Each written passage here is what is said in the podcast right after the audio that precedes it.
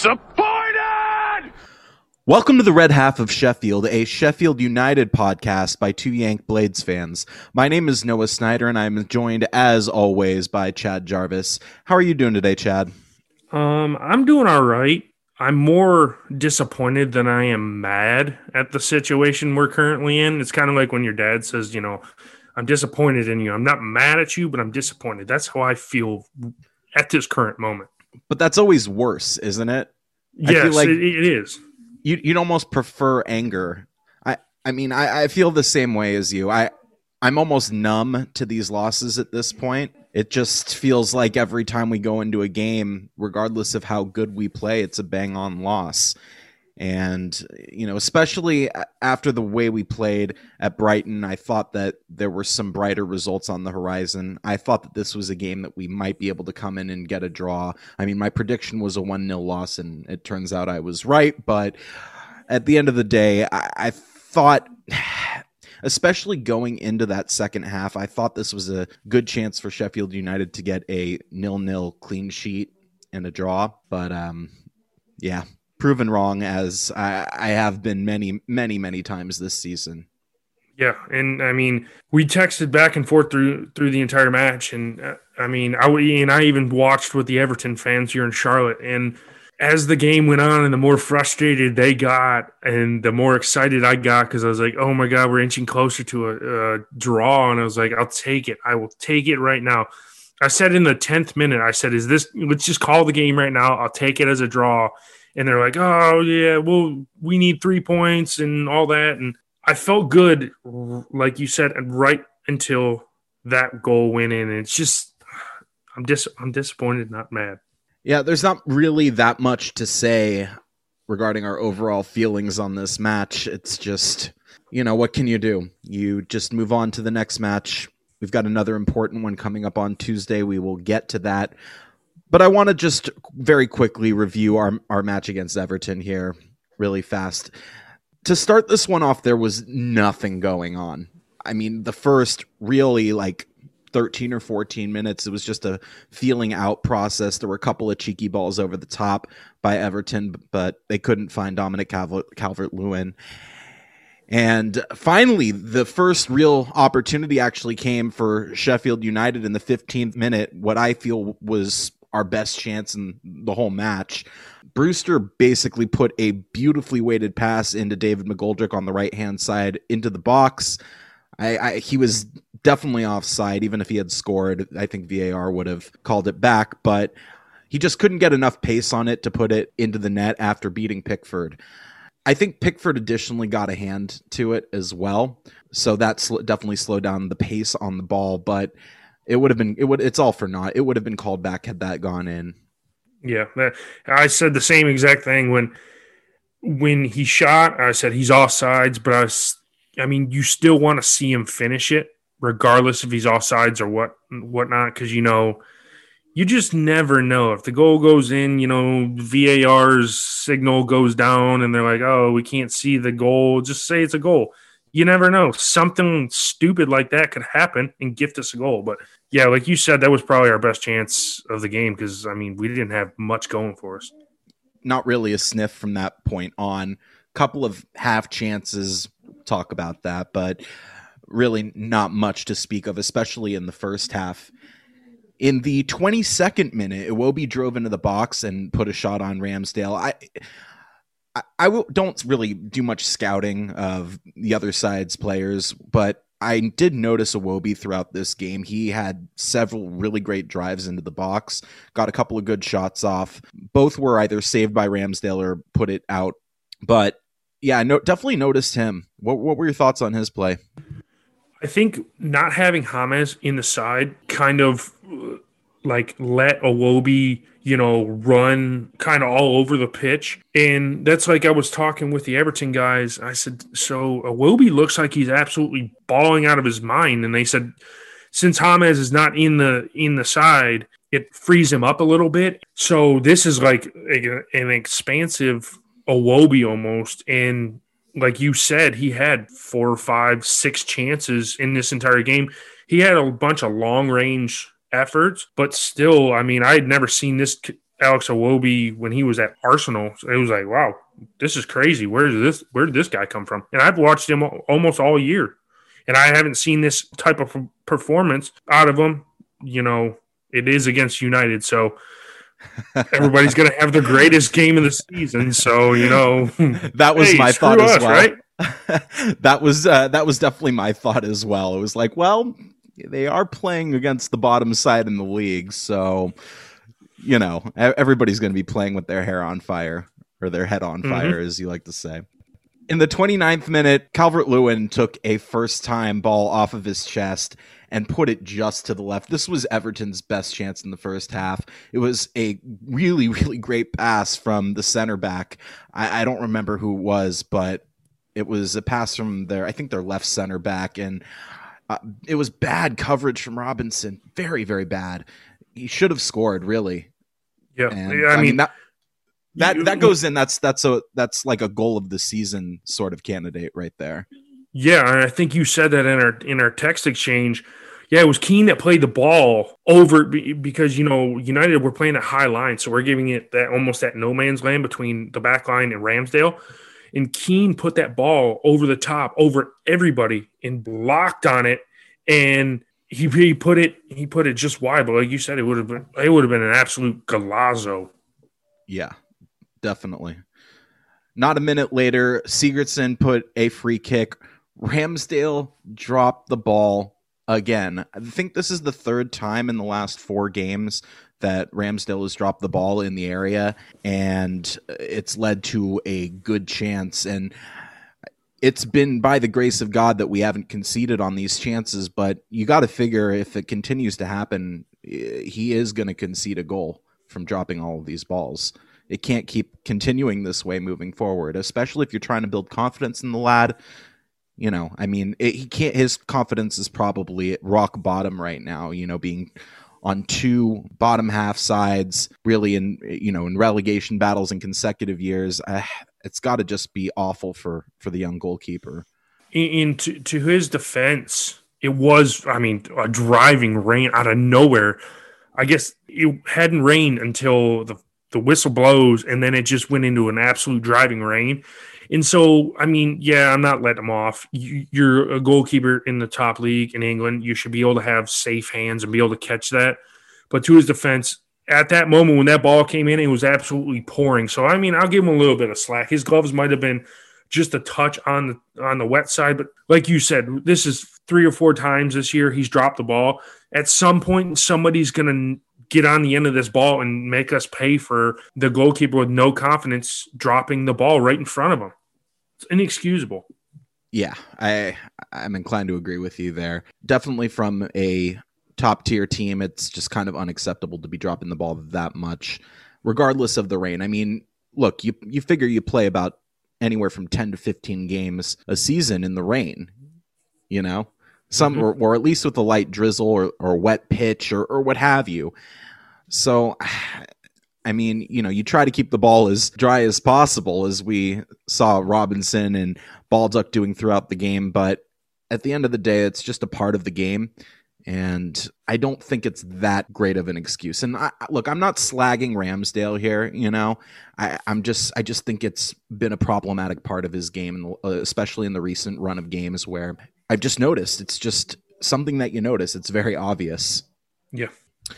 So in the 39th minute, Iwobi again just glid through our defense. Really, really shocking defense. I think he beat probably six or uh, five or six uh, of our, our, our guys, and you know we pulled it out with some last last ditch defending. He didn't really get a shot on, but I again just the quality of Iwobi in this game shone through in that moment, getting past you know four or five of our defenders. Yeah, it was. I mean, that was terrible defending. It, it's just like it was like a hot knife through butter. I mean, he was just boom, left, right, left, and just like making our guys spin around in different directions. Where is this guy? Where has this guy been his entire career? Why? Of course, against us, he's absolutely balling out, but it just it makes no sense. And it was it was kind of like our defenders were just flat footed and just kind of like watching the ball and just walk like watching it go between everybody. It's like I don't know what the hell they were doing at that part And that actually kind of led to another great chance. Sigurdsson, I thought, was obviously the man of the match for Everton, as far as Everton was concerned. He uh, he puts it just to the right of the net. He couldn't get a proper curl on it, and we were lucky to not concede in that moment because that ball could have had eyes for the back of the net if it had a, any more of a curl on it. And yeah, he just put it straight out though. It was it didn't have any curl on it. Yeah, at this point, I was just saying, let's get to 45 minutes, blow the whistle. There should be no extra time in this first half. Let's go to halftime because we were barely, we were hanging on to say the least at the end of the first half because we started good and then Everton just grew into the match and it was basically all Everton all the way up to half. At the death though of of the first half, I think we had another good chance. You know, Jackie Longthrow gets the ball into Burke and he's right at parallel with the goal line basically. And he just boots it and it goes wide of net. I didn't think it was the best chance but if he again if he had gotten any curl on that whatsoever could have gone in but he just booted it and it went wide. And that that was halftime from there.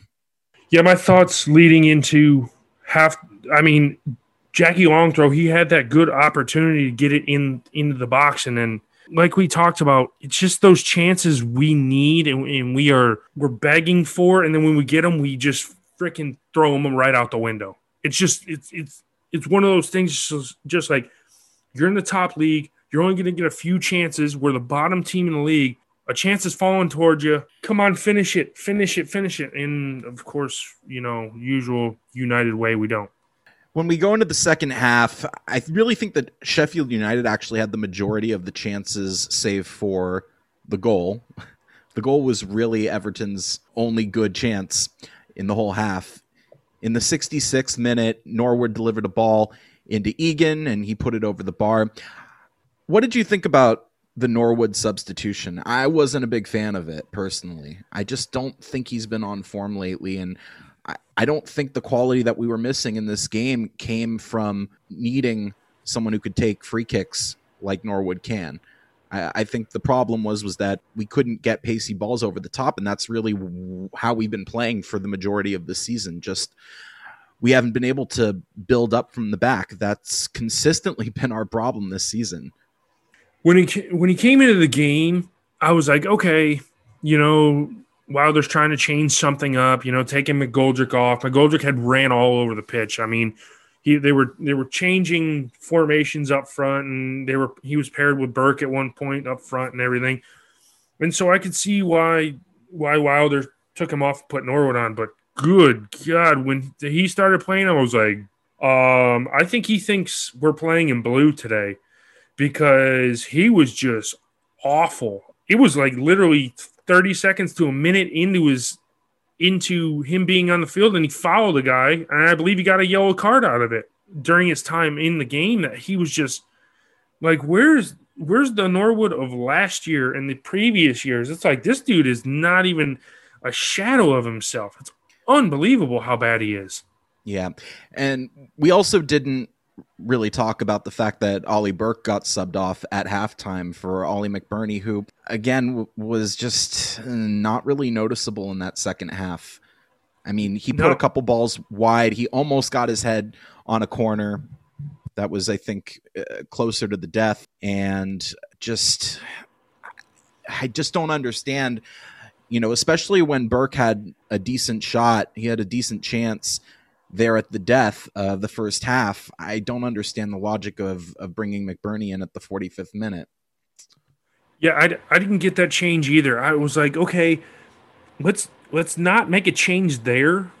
Let's you know maybe make it in you know the 55th minute. Give him 10 minutes more to see what he has coming out of the dressing room after you give him a talking to in the in the dressing room. But for it to be so quick, and I was like, why we? I turned to the guys I was watching the game with. I said, so United's formula now, since McBurnie's in the game, is Ramsdale, you see McBurnie's hair, kick it to him. He's going to try and head it. If he doesn't head it, it's going to go to Everton's back line, and they're going to bring it back in into our half. And we'll just keep doing that over and over and over. So yeah, I I didn't understand that change right out of the locker room at, at halftime. It, it, it, that was a head scratcher for me. So let's get to the goal here. In the 80th minute, a free kick came in. Basham got ahead to it, but it falls right to Doucouré, who puts it over to Sigurdsson, who just puts it on the ground without a ton of pace into the back of the net, the right hand side of Ramsdale's net you know, you can argue Ramsdale's positioning wasn't great in this moment, but where was the defense? You know, where where was was Robinson? Where was Stevens in that moment? Just shocking defending again from Sheffield United. Yeah, it's like they're almost ball watching, and it's like they had concrete feet and they weren't moving. They were just watching the ball, and oop, there goes. It's in the back of the net, one 0 and it's like, man, what are you guys doing? just watching the ball go in, somebody step up and mark and see as the game went on, I noticed that more and more often. It seemed like our back line wasn't, you know, we've talked about Iwobi and everything, but they weren't marking their men where if the ball would come into him, the Everton player would get the ball and then he'd be able to run, start his run before we would close him down instead of, okay, he's getting the ball, close him down now and make him pass the ball. So it, it just, it's like the whole back line was they had a day off, and I mean, we were lucky. You know, Everton weren't at their best, and they didn't put three past us. We were lucky to only give up one, but I mean, that back line. I mean, especially Robinson. I mean, he looked like a League One player or a Championship player, even. I mean, he did not. He did not look good, and you know, he's been patchwork in defense, but God, man, you got to do something, man very frustrating. Obviously, at that point, I knew that we were pretty certain to lose after the goal went in. You know, we didn't overall, I don't think we played especially poor, but we just, as you mentioned, we just didn't take our chances. And again, very, very frustrating. Very frustrating. Yeah. And, you know, from that point on, Everton wasted a ton of time after the goal. And I just, I don't get it, okay? You're a Premier League side. You're now second in the league. And to waste time like that is fucking bullshit. It's it bullshit. Is. Yeah. Because, I mean, what did they rack up? Uh, one, two, three. They had three yellow cards in the last 10 minutes of the game for time wasting. I mean, dude, if not, add more time already. Because what did we play? We played 95 minutes we we played 96 minutes. Add another two minutes and say this is for you guys wasting all kinds of damn time, sitting on the ball, kicking out of play, kicking in the 15th row of the stands. I hate time wasting unless United we need a, a big win, then we can time waste all we want. Yes, I know I, I'm hypocritical. In all honesty, I hate when any team does it. Whether you're up, you're down, it, it, it doesn't matter. I hate that shit. And it's like Everton was like, oh my God, we're hanging on right here. Let's take 10 minutes to lay in the floor, roll around. I'm surprised every time somebody went down, the trainer didn't come out for them. There has to be something that's done. I mean, I know it won't be. I know it's just wishful thinking, but God, wouldn't it be great if, you know, the refs could show a straight red for, you know, overt time wasting? Yeah, I, I would love that. I mean, th- because if they did that, then the teams would learn. Okay, we're not going to fuck around here at the end of the match. We're gonna we're gonna get the ball in. We're gonna play. We're gonna play the the rest of the match out, and we're not going to sit on the floor for ten minutes and waste all this damn time. So I would be greatly in favor of not wasting time, giving a straight red. Yeah, that that and simulation in my opinion, are the two things that just make football very frustrating to watch. And, you know, look, speaking as a Yank, speaking as an American watching the game, I can tell you if you're trying to grow the game, especially in the United States, that's the kind of shit that Americans look at and we're just like, fuck this. Yep. Why? I mean, yep. simulation and time wasting bother the ever loving crap out of Americans on the whole. We don't really tolerate it in our game here in the United States. I mean, there I've seen showers of boos for both simulation and time wasting in MLS. Yeah, I mean, there's, I mean, like you said, there's n- nothing is going to happen. It's kind of like a pipe dream, but it's just so annoying. In like I said, if it's United doing it, I hate it too. But I mean, at this point, we need the win so bad. so I sound hypocritical to, to say that, though. Yeah, that the the take your time song comes to mind. Yes, for sure. In the 82nd minute, Sheffield United had a free kick. Norwood put it in. Basham got ahead to it, but it was well wide. 87th minute, another Norwood uh, free kick. Actually, I'm sorry, it was a corner. And McBurnie went up for it, and he just couldn't make good contact with it. That was in the 91st minute. In the 93rd minute, we were very, very lucky not to either have a penalty or even a foul on the edge of the box called. Nothing was given, just the play on. At the death, McBurnie had a chance, but put it wide. That last little bit of play, we were wide open, really. We had three players on the left hand side of the net and just couldn't get it to anyone to get a good shot on. And that's when full time was called. Again, another loss. And here we are. We're just waiting. We're waiting. We're waiting. We're waiting to find our form or get lucky and pull out a win. And it's just not happening. And I don't have an answer at this point. I don't really think anybody has an answer. If they did, they would be on the Sheffield United payroll at this point. But I just, you throw your hands up in the air and you wonder what is it going to take for us to get three points on the board? Maybe playing a really poor Burnley team this Tuesday. Yep. Who knows? I was I was hoping Santa Claus was going to bring us a, a, three points yesterday, but he uh, he showed up and gave us coal, and we ended up with a with a resounding zero points from yesterday's match. That's uh, I don't know. At this point, I'd take anything. I, I would give both of my legs for it right now. It makes you wonder. I mean, did like the team go into like collectively into like a mirror shop and just break all of the mirrors or collectively right. spill a bunch of salt, collectively walk, walk past the black cat, you know, and what other what other bad luck platitudes can we think of here? I mean, walked under a ladder. Yeah. It's just it just feels like there's a curse, you know. It, it does. It, it feels like we're a cursed side because when you look at the rest of the teams in the league when they play, we are miles behind every one of them because they have they are in the game and I applauded our team because we had like 46% possession in this match, which is probably our highest amount in the entire season this year. So I was like, okay, we're starting to right the ship there. But when you watch all these other teams play, it's so frustrating frustrating to see how good they are or how much better they are than us because it just we look miles away from anybody in this league.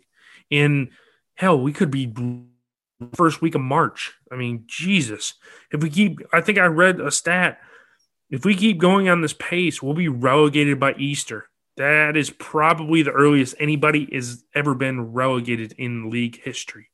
Yeah, well, I mean, we're certainly on pace at this point on two points after 14 games. So, you know, I mean, unless we can right the ship, I think we're looking at that Derby record. And, you know, if I have a goal, re- reanalyzing our goals, it's pretty clear that we're probably going to be going down this year. But, God, if we can just beat that Derby record, that's, uh, I mean, not beat the Derby record, get more points than 11 this season.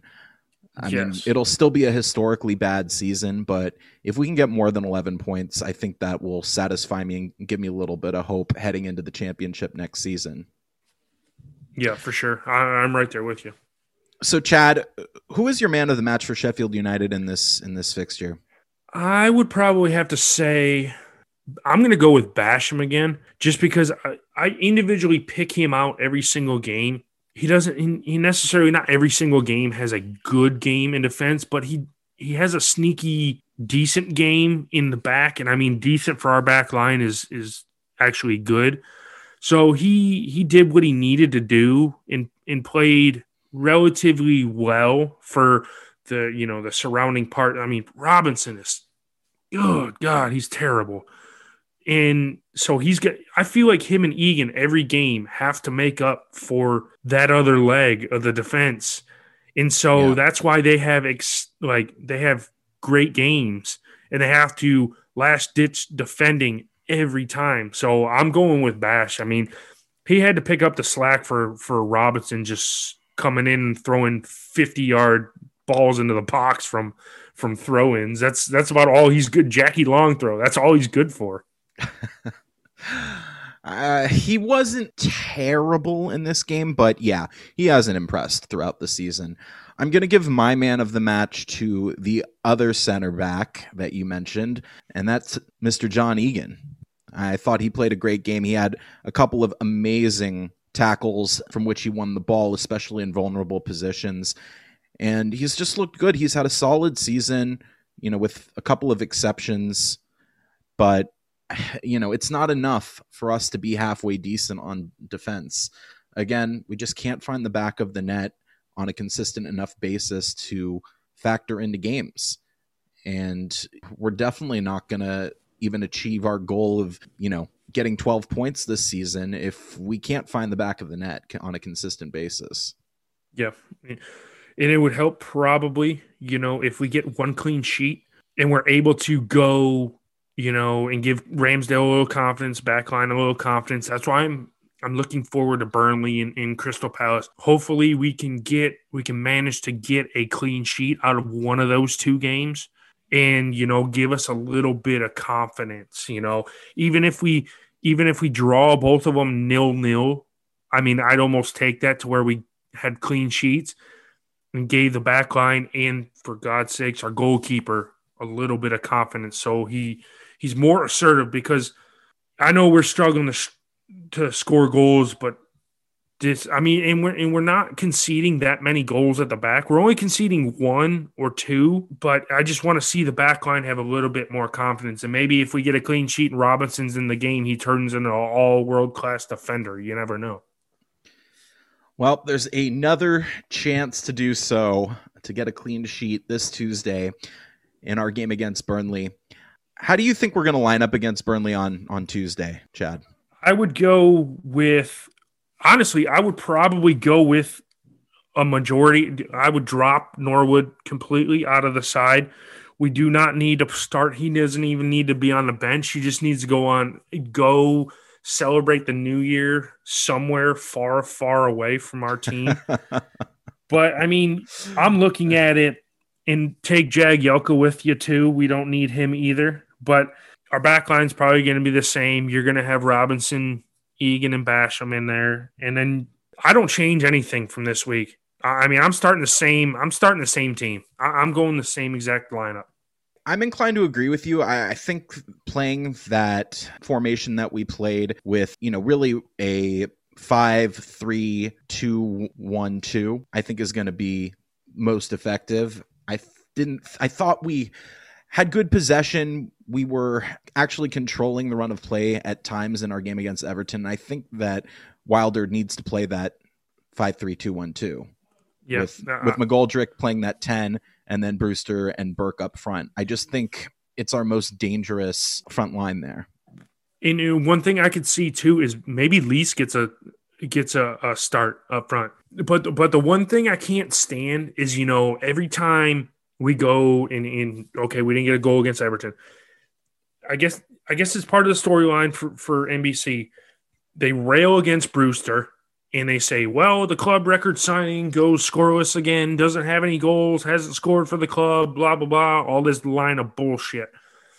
And I mean, if you watched him, he was involved in that game I mean, he they didn't call the announcer didn't call his his name. You know, I pick up different players during the match, and and I put a I kind of like put a certain spotlight on him, and I watch him. And Brewster was roving around. You know, he was coming back and tackling back because at one point Burke was up top and he dropped in behind him, so he was coming back and defending and everything. But since the storyline is he's a striker and we paid all this money and he's not scoring goals, then they're going to beat that like a dead horse beat a dead horse saying, oh, he has no goals in certain amount of games.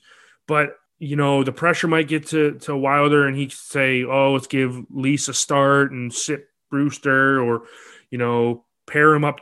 If you pair Mousset in in Brewster up top, they played good together when they both came in. They they played very well together. So maybe that I mean that is literally the only change I could see we make. I'll be honest with you, I didn't really notice Lys Mousset's run of play in, in the limited minutes that he had against Everton. But at this point, you know, we're just throwing shit at the wall and seeing what sticks. I mean, we've exactly. said that time and time again, but you just do what you can. I mean, there there's no wrong choice. The only wrong choice is to not make a choice at this point. Yeah. And and I see us not making chopping and changing and giving squad rotation until Crystal Palace. I think he's going to be set in his ways for Burnley, and then he'll make some changes because we got what three or four days until we play Palace after the first of the year. So I think he'll be hesitant to rotate the squad until, like I said, the Palace match. Well, that Palace match is next Saturday. So after our, our game against Burnley on Tuesday, you know, it's a short break. And then, you know, we have two games basically per week coming up here for a good run of time. So not as much rest. I don't know what impact that's going to have on United moving forward, but I can tell you the rest hasn't the week's rest hasn't been doing us a whole heck of a lot of good. No. No, not at all.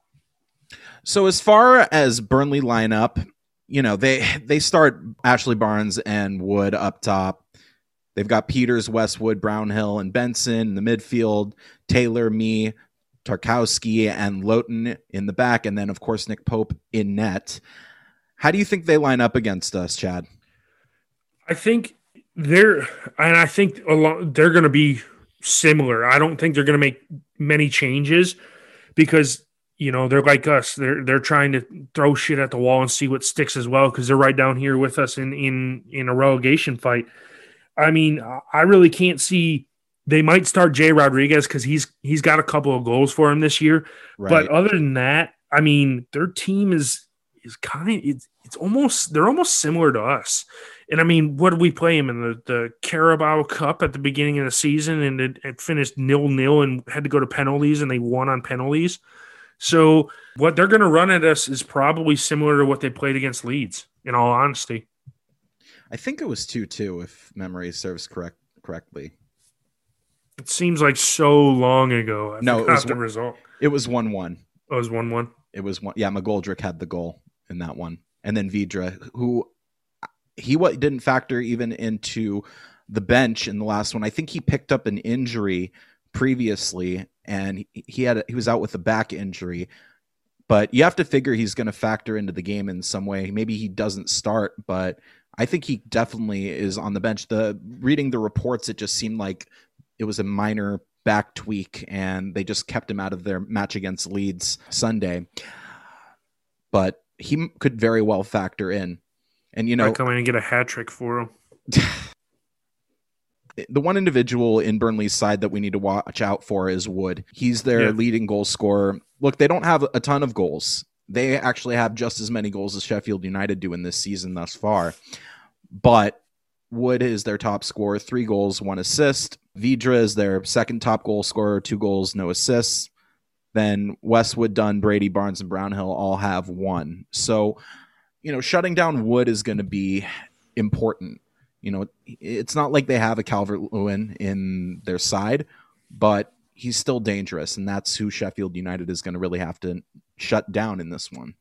Yeah, and, and Ashley Barnes over the last few matches I've watched Burnley play, he is rounded into form. And yeah, I mean, he should have had a goal today that got blown. The refs whistle blew, and the goal wasn't over the line, so VAR couldn't take a look at it.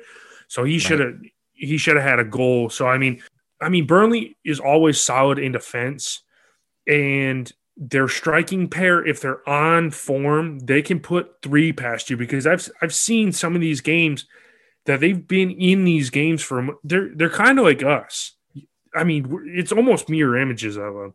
You know, we'll be in the game for so long and then we'll give up a goal right at the end. And then that's how the scoreline finishes. And okay, so both teams are similar to where, you know, we've been in matches for most part and then we just get our hearts broken at the end.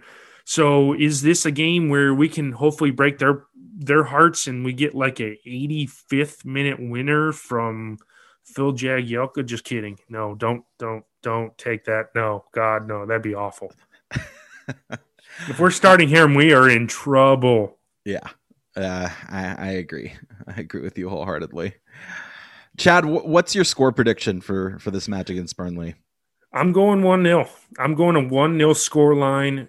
And I'm going to say the only guy that's scored for us all year, I'm going McGoldrick. I'm going Mr. I'm going Didzy, Mr. Baldy. I mean, he's he's going to get us the goal and get us over the line. I as upset or as disappointed as I am with this team, I have a feeling we're going to put something together. The manager is going to say something to light a fire under these guys' ass. And we're going to go out and we're going to play a solid game against Burnley and we're going to get the 1 0 win. I'm going to go pessimistic and say 1 1 draw. Uh, that's not bad. We still get one point. I mean, you could have said we lose 7 0 and then That's true. I just I'll don't think I. I, I don't think Burnley will win. I just see this pegged as another draw for us. I'd even take a, a, a nil nil draw, in all honesty. I mean, I think that would boost Ramsdale's confidence if we could hold them to no goals. Love to see a clean sheet and a win. That would be the best. But just being a realist here, I see us conceding and I see us maybe getting a goal and drawing 1 1. I think that that's how the game is going to finish. We'll say the goal comes from Didzy. I'm, I'm with you on that. Perfect. So I think that's really all the time that we have for the red half of Sheffield this week. Chad, where can the people find you on social media? They can find me at Blades in the USA on Facebook. Give us a like and a follow on Facebook and on also on Twitter at Blades in the USA. I post a lot of content on there, so give us a like and, and follow on those social media outlets. And if you want to follow me, I'm at C Jarvis underscore 13 on Instagram. And you can follow me, Noah Snyder, at Nessman930 on Twitter and Reddit. You can also follow me on Instagram at Sunpuck. That's S U N P U C K. And until this Tuesday, when we face off against Burnley in a very, very important fixture, a six point game coming up, up the blades, Chad. Up the Blades. Come on, you red and white wizards!